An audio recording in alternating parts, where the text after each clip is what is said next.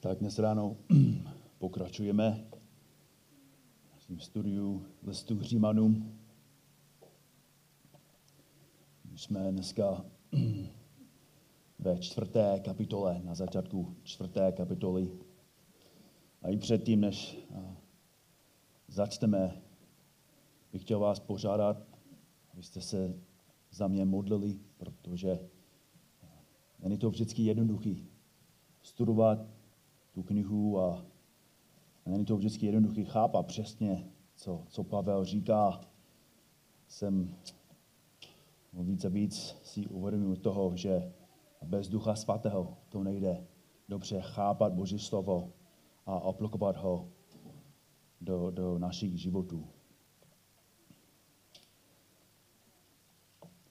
Náš text dnes ráno je Římanům 4, A chtěl jsem s vámi studovat do osmého verše, ale to, to nejde vůbec.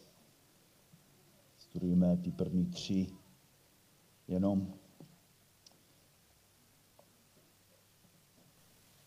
Ale pojďme, pojďme si přečíst do, do osmého. Římanům čtyři. První verš, kde Pavel píše, co tedy řekneme, čeho dosáhl Abraham náš praotec podle těla. Jestliže byl Abraham ospravedlněn ze skutků, má se čím chlubit, ale ne před Bohem. Neboť, co praví písmo, uvěřil Abraham Bohu a bylo mu to počtěno za spravedlnost. Tomu, kdo pracuje, se mzda nedává z milostí, nýbrž z povinností. Kdo však pro svou spravedlnost nepracuje, ale spolehá na toho, který ospravedlňuje bezbožného, tomu se jeho víra pokládá za spravedlnost. Tak i David vypravuje o blahoslavenství člověka, jemuž Bůh jemuž Bůh připusuje spravedlnost bez skutků. Kde píše, blahoslavení jsou ti, jejichž nepravosti byly odpuštěny a jejich hříchy byly přikryty. Blahoslavný je muž, jemuž pán vůbec nepřipočte hřích. Blahoslavený je muž, je člověk. Je muž pán vůbec nepřipočte hřích. Pokud jste již nějakou dobu věřící, možná jste zapomněli, jak radikální a, a možná i dramatické bylo stát se křesťanem. Protože stát se křesťanem, zvláště pokud jste byli předtím ateisté, je opravdu radikální. Začali jste chápat, že všechno, co vás učili, že všechno, čemu všichni kolem vás věří, že to, co učí školy, čemu věří většina žáků a studentů, co učí televize, co učí hudba, co vám říkají učitele a profesoři, že, že je to všechno, je snůžka nesmyslu, a miliony lidí tomu věří. Že celá společnost tvrdí, že Bůh není, když ve skutečnosti Bůh je. Celá společnost tvrdí, že, že život je nahodou, když ve skutečnosti Bůh nás stvořil. A proto, když jste začali chápat, co je pravda, co je pravdivé. Bylo to šokující. A právě tak reagovali mnozí židé, když poprvé uslyšeli evangelium. Byli šokovaní, když zjistili, že uvěřili lži. Co se stalo? Židé začali věřit něčemu jinému, než čemu učilo písmo. Začali si myslet, že protože jsou židé, jsou spaseni. Že kvůli tomu, že jsou, že jsou židé, jsou spravedliví. Že kvůli tomu, že jsou židé, jsou dobří. Před pádem a v jeho očích. Ale když Pavel a ostatní apostolové začali hlásat evangelium, že slyšeli přesně opak, že nejste tak dobří, nejste svatí, nejste spravedliví, protože jste židej. Oni byli v šoku. Proč tomu tak je, se můžeme dozvědět z prvního verše. Čtvrtá kapitola začíná frázi, co tedy řekneme. Toto slovo tedy spojuje to, co se Pavel chystá, chystá říci s klíčovými věcmi, které již řekl v třetí kapitole. Jaké věci? Za prvé, Pavel už řekl, že člověk není a nemůže být spasen poslušností Božího zákona. Nemůže být spasen člověk poslušností Božího zákona. Podívejte se zpátky na třetí kapitolu, verš 20, kde Pavel velmi jasně píše, ze skutku zákona nebude před ním, před Bohem, ospravedlněn žádný člověk. Jinými slovy, nikdo nemůže být spasen dobrými skutky nebo morálními cnostmi. Proč? Kvůli druhé ohromující věci, kterou Pavel řekl o zákoně. Zákon nespasí, ale co? Odsoudí. Ano. Zákon nespasí, naopak. Odsoudí. Verš 20 znovu. Ze skutku zákona nebude před ním ospravedlněn žádný člověk. Proč? Neboť skrze zákon je co? Poznání hříchu. Jinými slovy, když čteme desátoro, nepodburzuje to naší spravedlnost. Dělá pravý opak. Exodus 20. Exodus 20, verš 2. Já, hospodín, jsem tvůj Bůh, který jsem tě vyvedl z egyptské země, z domu otroctví. A co je první přikázání? Nebudeš mít jiné bohy vedle mne. A co se stane, když čteme to příkaz? Ten příkaz. Jako vidíme svou spravedlnost? Naopak, vidíme svou nespravedlnost, svůj hřích. Protože když čteme tento text, okamžitě vidíme svou vinu. My jsme měli jiné bohy, hodně jiných bohů. Udělali jsme bohy z peněz, bohy ze zábavy, bohy ze vztahu a slávy a sportu. Cokoliv bylo pro nás důležitější než Bůh, byl naším Bohem. Komu jsme dali svoje peníze, čas, srdce a mysl, nebo, nebo ještě nebo bylo a ještě je pro nás Bůh. Mohl bychom pokračovat dál, ale to stačí, my jsme měli jiné bohy. A co další zákon? Nebudeš brát jméno hospodina, svého Boha nadarmo. Viní. Ctí svého otce a svou matku. Viní. Nebudeš vraždit. Viní podle Ježíše. Tak jsme vraždili v našich srdcích. Nebudeš cizoloužit, nebudeš krást, nebudeš vydávat proti svému blížnímu falešné svědectví, nebudeš dýchtit po domě svého blížního, nebudeš dýchtit po ženě svého blížního, ani po jeho otroku, ani po jeho otrokyni, ani po jeho bíku, ani po jeho oslu, po jeho majetku, po jeho životě. Pavel říká, že když čteme Boží zákon, vůbec neříká, že jsme svatí, dobří a spasení. Zákon nás konfrontuje, zákon odsuzuje, zákon zabíjí, zákon dělá mnohé věci, ale nespasí. Ale Pavel řekl ještě jednu velmi důležitou věc ohledně zákona třetí kapitole. Zákon nám ukazuje cestu spásy. Zákon ukazuje cestu spásy. Že i když nás zákon nemůže spasit, ukazuje nám to na toho, kdo nás může spasit.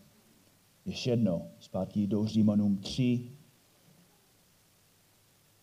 verš 21. Nyní však je zjevená Boží spravedlnost, Boží spravedlnost, která spasí bez zákona.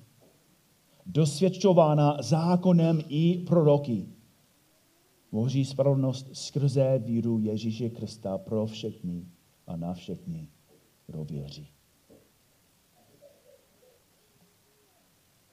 To bylo pro mnoho Židů šokující.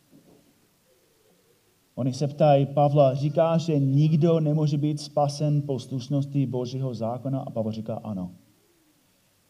Ale říkáš, Pavle, že, že Boží milost je ten způsob, ta cesta spásení, je vidět v starém zákoně? A Pavel říká, ano, přesně. Já ti to dokážu. Co tedy řekneme? Čeho dosáhl Abraham, náš praotec, podle těla? Pavel začíná ve starém zákoně, abychom viděli tu cestu spásení. Ta fráze náš praotec podle těla ukazuje, že Pavel mluví k Židům. Mluví k těm, kteří jsou stejně jako Pavel, fyzickými potomky Abrahama. A myslím si, že většina z nás již ví, že Abraham je prvním Židem. Od něj pochází celý rod Židů. A nejen, že, že je počátkem jejich rodu, ale je i počátkem jejich náboženství. Proto pro Židy je Abraham nesmírně důležitý. A můžeme začít chápat, jak jedinečný Abraham je, když se pokusíme najít někoho jiného v historii, kdo je mu podobný. Kdo v historii je jako Abraham.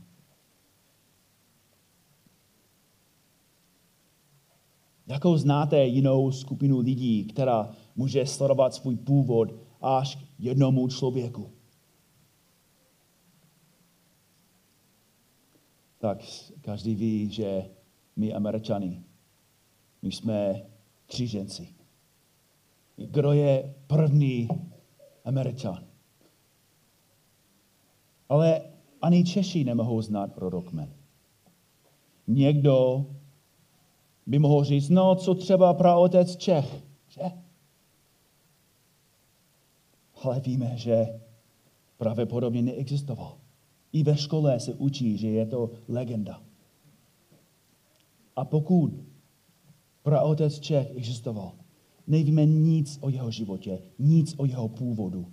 Odkud pocházel, kdo byl jeho otec, jestli měl bratry a sestry, proč přišel do těchto zemí, jaký byl člověk, kdo byla jeho žena nebo ženy, kolik dětí měl, jak žil, kde žil, jak zemřel. O tomto muži nic nevíme. A ve srovnání s Abrahamem praotec Čech nežil tak dávno. Údajně žil kolem roku 660 našem letopočtu. A přesto o něm nic nevíme. A to platí téměř pro všechny skupiny lidí na světě. Málo kdo, pokud vůbec někdo, může vysledovat svůj původ až k kořenu, kromě Židů. Ti mohou vysledovat své kořeny až do doby kolem roku 2000 před naším letopočtem, do doby Abrahama. Ten žil před více než čtyřmi tisíce lety a přesto známe jméno jeho otce, známe jeho bratry, víme, že Abraham pocházel z kaldejského úru, víme, že byl bývalým pohanem, úctivačem modlí A podle Genesis 11.30 víme, že Abrahamova žena Saraj byla nepodla, neplodná. Víme, že Bůh osobně navštívil Abrahama, promluvil k němu a, a řekl mu, aby opustil svou zemi, opustil svůj domov, následoval jeho a šel do země, kterou mu Jahve slíbil ukázat. Víme, kam šel, víme, kde bydlel, kde žil, víme, kde zemřel jeho žena, kde byla pohřbena, víme, kde postavil svůj stán.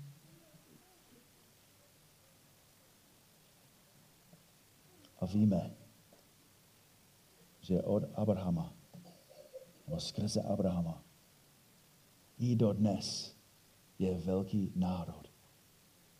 Velký počet Židů. Víme, kdo jsou ti lidé. I ti lidé ví, kdo jsou. Abraham je podle všeho nejvýznamnějším Židem. A proto se na něj Pavel zaměřuje. Je počátkem jejich národa a počátkem jejich náboženství. To znamená, že klíčová otázka zní, jak byl pro otec, pro otec židovského národa spasen. Jak byl ten první žid spasen? A přesně o to Pavel žádá v druhém verši. Jestliže byl Abraham ospravedlněn ze skutků, má se čím chlubit. Jsme studovali to slovo ospravedlněn, ale musíme opakovat to, co to znamená. Slovo so ospravedlněn je nejdůležitějším pojmem celé knize Římanům. Je to soudní termín, což znamená prohlásit někoho za spravedlivého. Být ospravedlněn znamená, že člověk byl vyhlášen osvobozující rozsudek a že je vyloučena jakákoliv možnost odsouzení.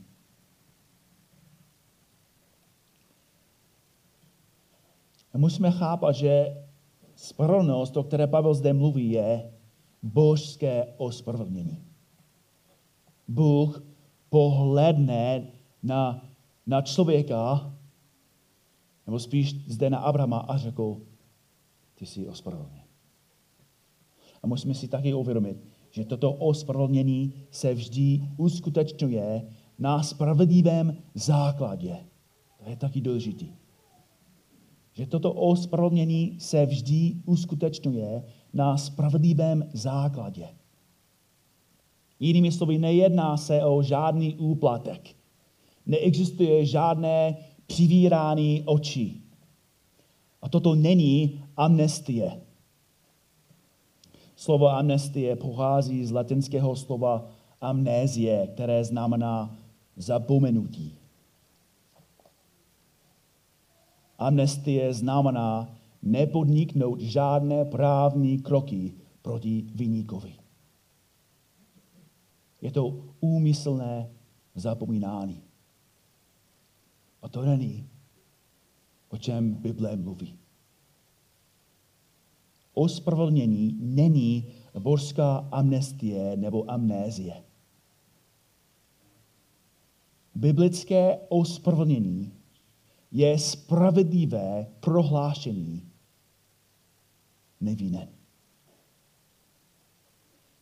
A znovu a znovu se ptáme, jak je to možné.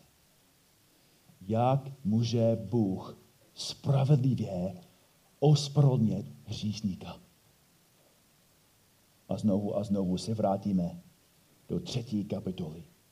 Jsou, verš 24, jsou ospravedlňováni zadarmo jeho milostí. Jak? Skrze vykoupení, které je v Kristu Ježíši. Co se stalo? Ja, co se stalo? Jeho Bůh ustanovil za prostředek smíření skrze víru v jeho krev. Ježíš nás vykoupil.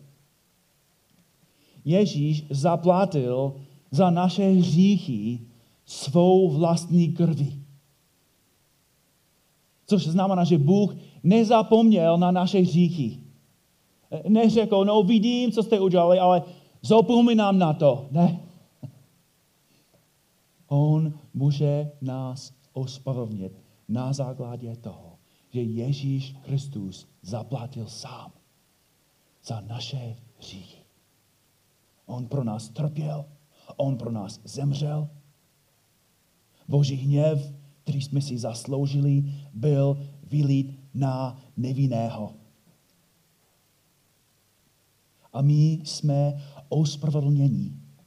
My jsme prohlášeni za spravedlivé vírou v to, co Kristus pro nás udělal. Což znamená, bratři a sestry, je to úžasná otázka. Jsme zachráněni skutky?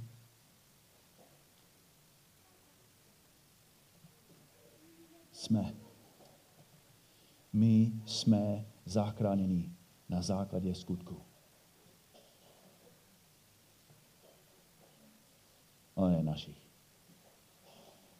Ježíš Kristus udělal pro nás tu práci udělal všecko pro nás. A proto Pavel říká, jestliže byl Abraham ospravedlněn ze skutků, ze, ze, ze svých, on myslí, jestli byl ospravedlněn ze svých skutků, určitě se má čím chlubit. Že mohl říct, no, já jsem si zasloužil spasený. Zasloužil jsem se o se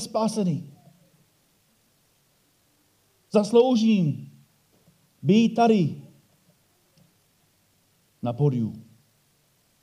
Zasloužím si medaily a pochválu. A dokonce i Bůh by mu měl pogratulovat. Dobrá práce Abrahama. Jsi byl tak dobrý, tak spravedlivý. Ale Pavel říká, že Abraham, kdyby byl spravedlivý, kdyby byl tak svatý, určitě by měl se čím chlubit, ale ne před Bohem. Protože Abraham nebyl spasen svými skutky. Třetí verš, nebo co praví písmo? Uvěřil Abrahama Bohu. Uvěřil Abrahama Bohu a bylo mu to počteno za spravedlnost. To je nejdůležitější verš této kapitoly je základem celé Pavlovy argumentace. Neboť co praví písmo ukazuje, že to, co Pavel káže, není nic nového. To, co kázal, bylo přesně to, co vždy učila první kniha Bible od začátku. A zde Pavel cituje Genesis 15, verš 6 cituje ze samotné první knihy Starého zákona. Uvěřil Abraham Bohu a bylo mu to počteno za spravedlnost. Klíčová fráze zde je počteno za spravedlnost. Pavel slovo počteno používá 19krát v tomto dopisu. Dvakrát v druhé kapitole, jedenkrát v první nebo třetí kapitole, jedenkrát v šesté, dvakrát v osmé, jedenkrát v deváté a jedenkrát v čtrnácté. Ale zde ve čtvrté kapitole to používá jedenáctkrát. A v prvních jedenáct verších ho používá osmkrát. Je to, je to klíčový pro pochopení Pavlovy myšlenky. Výraz, který je zde přeložen jako počteno, obecně znamená uvažovat. Řecké sloveso je logizomai. Souvisí se slovem logika. Jeden slovník píše, Platón toto sloveso použil v souvislosti s myšlením, které se snaží uchopit objektivní fakta, aniž by bylo ovlivněno emocemi. Čistá fakta. Čistá pravda.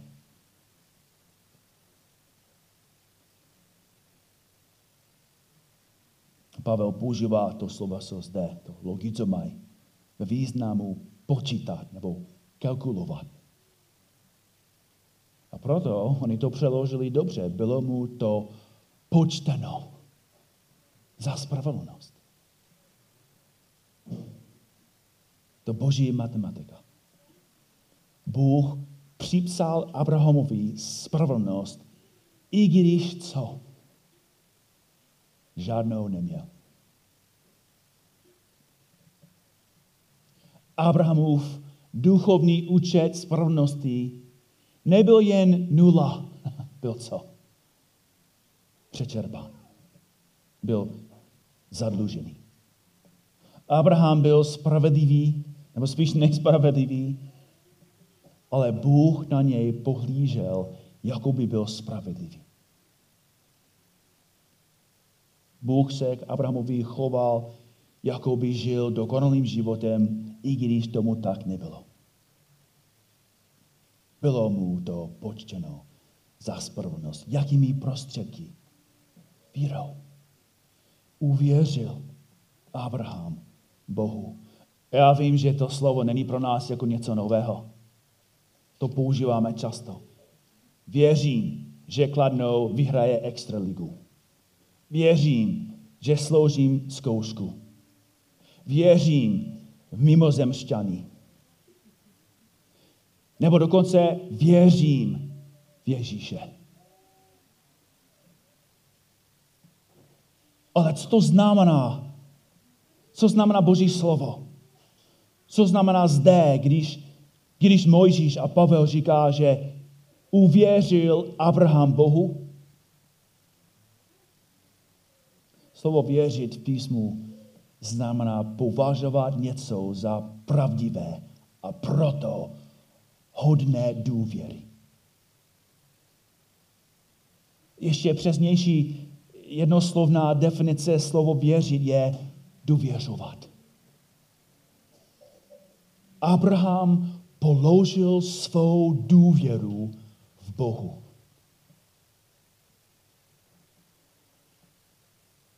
V jaké situaci byl Abraham? Bůh mu zaslíbil syna, mu zaslíbil, že udělá z něho velký národ a Abraham měl neplodnou ženu. A Abraham se, se, se podíval na svou situaci a řekl si, jsem starý a já jsem jako mrtvý. Moje žena je stará, nemůže mít děti. Ještě eh, ne, nevynalezli umělé odplodění. To je pro mě problém. Doktoři mi nemohou pomoci.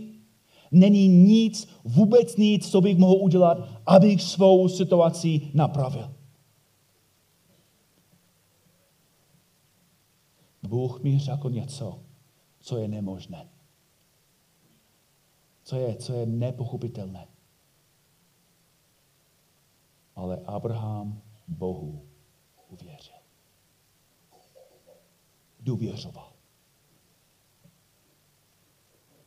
Zanechal zoufalství, vzdal se lidského pokusu, zanechal lidských činů, uvěřil Bohu a bylo mu to počteno za spravedlnost.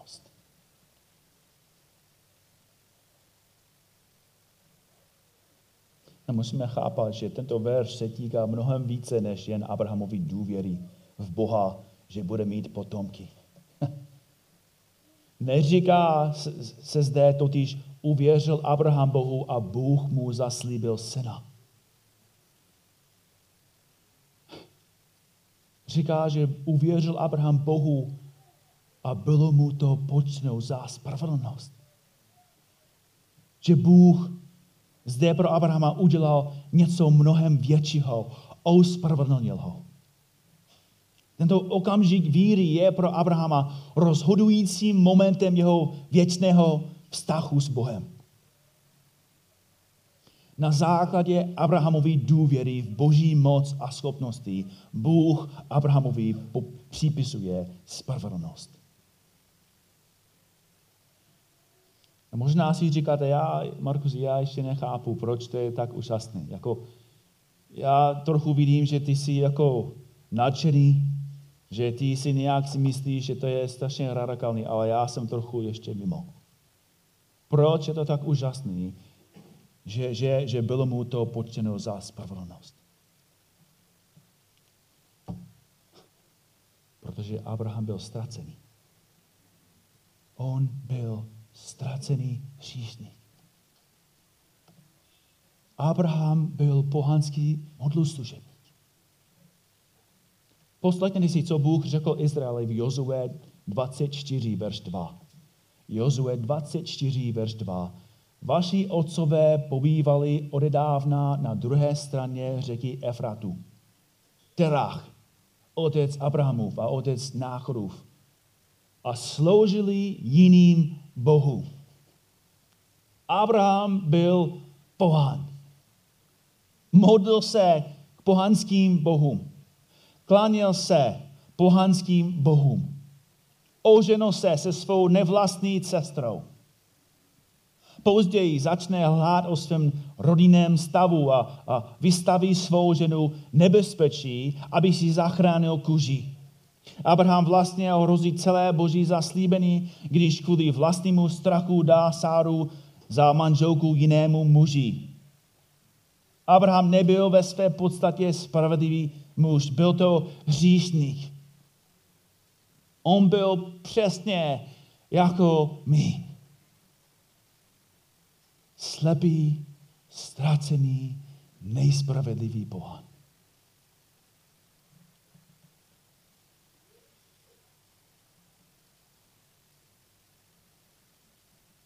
Ale ten pohán uvěřil Bohu.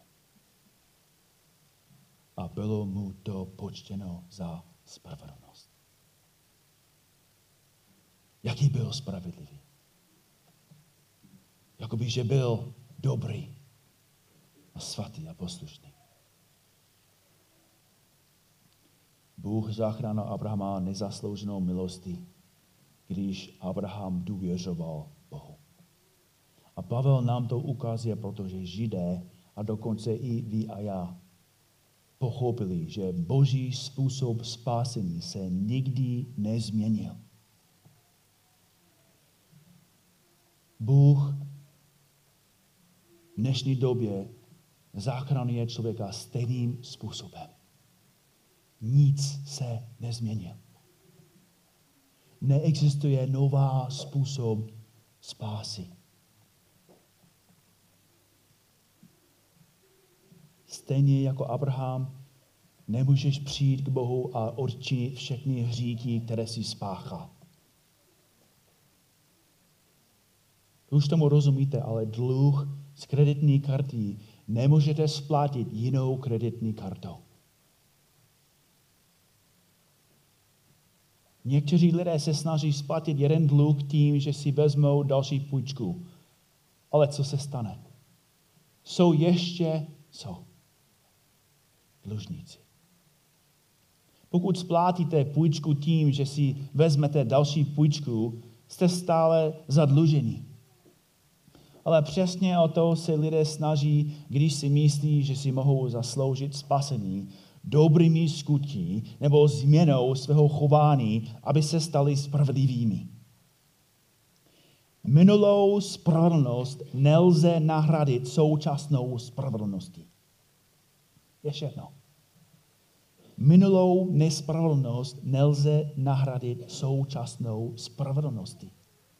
Odměna kterou obdržíte za spravedlnost, kterou vykonáte v přítomnosti, se vztahuje pouze na tento skutek. Nelze ji použít na splácení minulých nespravedlností. To je jako člověk, který minulý týden nešel do práce a tento týden pracoval a myslí si, že by měl dostat zaplaceno za obojí. Nemůžeš dělat dobré skutky teď aby nějak splácli nějaký dluh za ty hříchy minulosti. A navíc už víme, že dobré skutí ve skutečnosti vůbec nemáme. Izajáš říká, já ti dám tu verzi pro pro děti. Naše dobré skutky jsou jako špinavé hadry. Jinými slovy, ty a já si myslíme, že děláme nějaké dobré věci, ale před Bohem ty věci jsou ohavné. Protože nejsou pro Boha. Nejsou z lásky. Nejsou z vděčnosti. Nevěřící není motivován Boží láskou, není motivován vděčností, není motivován svatostí a spravedlností. Je motivován sobectví.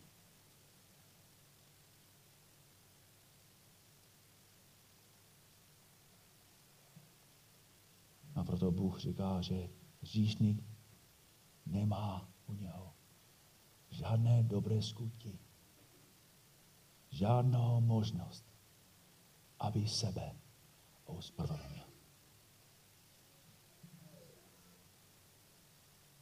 Naší jedinou nadějí je Ježíš Kristus.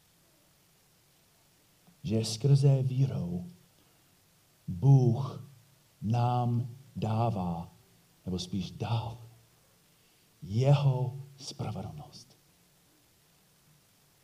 Že, že jeden den tvůj bankovní účet, tvůj duchovní bankovní účet není jenom nula, ale pod nulou. Ale skrze vírou. Bůh ti dal Ježíšovou spravedlnost. Což znamená, že, že je to jako, že ty si poslouchal každý příkaz a zákaz Božího.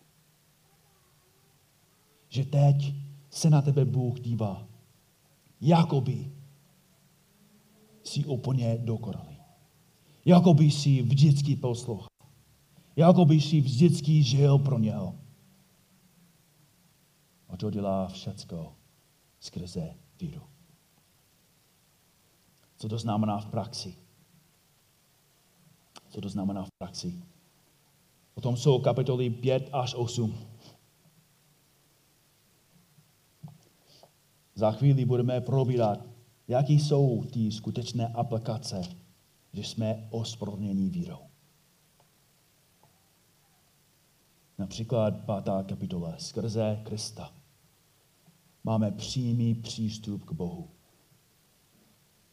Máš přímý přístup k Bohu že kdykoliv, kdekoliv můžeš k Bohu, můžeš s ním mluvit, můžeš ho prosit, můžeš vyznat své hříchy, můžeš ho chválit, můžeš ho poprosit. Bůh nejenom slyší tvoje modlitby, ale Bůh bedlivě naslouchá a odpovídá. Protože ty jsi teď jeho syn nebo dcera nebo šestá kapitola, jste osvobození. Jste osvobození od hříchu. Hřích už není vaším pánem. Vaše hříšné touhy, vaše hříšné choutky, od těch jste osvobození. Nemusíte poslouchat ty hříšné touhy. Jako máš možnost máš sílu chodit ve spravedlnosti.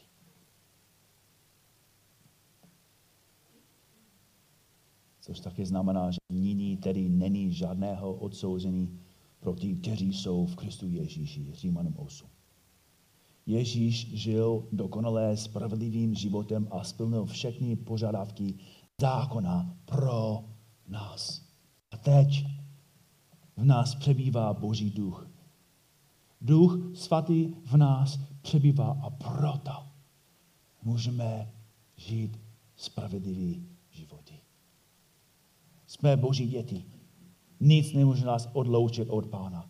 A všechna naše utrpení, všechny zkoušky v tvém životě nejsou trestem, ale zkouškou, která tě posílí a učiní věčnost sladší. To je něco z toho. A zbytek je pro tebe že až budete doma, možná odpoledne nebo večer, se píšte ty výhody, všechna poženání, která vyplývá z vašeho ospravedlnění. a naučte se, jak tyto výhody uplatňovat každý den po zbytek svého života a žít v milosti ospravedlnění z víry. Tak pane Bože, opakujeme tu stejnou věc znovu a znovu. Chápeme evangelium, ale nechápeme. Chápeme ty, ty pravdy, fakty, ale ve skutečnosti ještě nechápeme, jak hluboký a co přesně Ježíš Kristus pro nás udělal. A proto potřebujeme tu celou věčnost, abychom líp a líp a líp rozuměli tomu, co si pro nás udělal. Děkujeme ti, že teď stojíme před tebou spravedlivě. spravedlivě. Děkujeme ti, že jsi nám dal Ježíšovou spravedlnost. A ohledně toho tě prosíme, pomoc nám, abychom žili v pokoře a svatosti a spravedlnosti. A používej nás tady na zemi, abychom žili ke tvé slavě.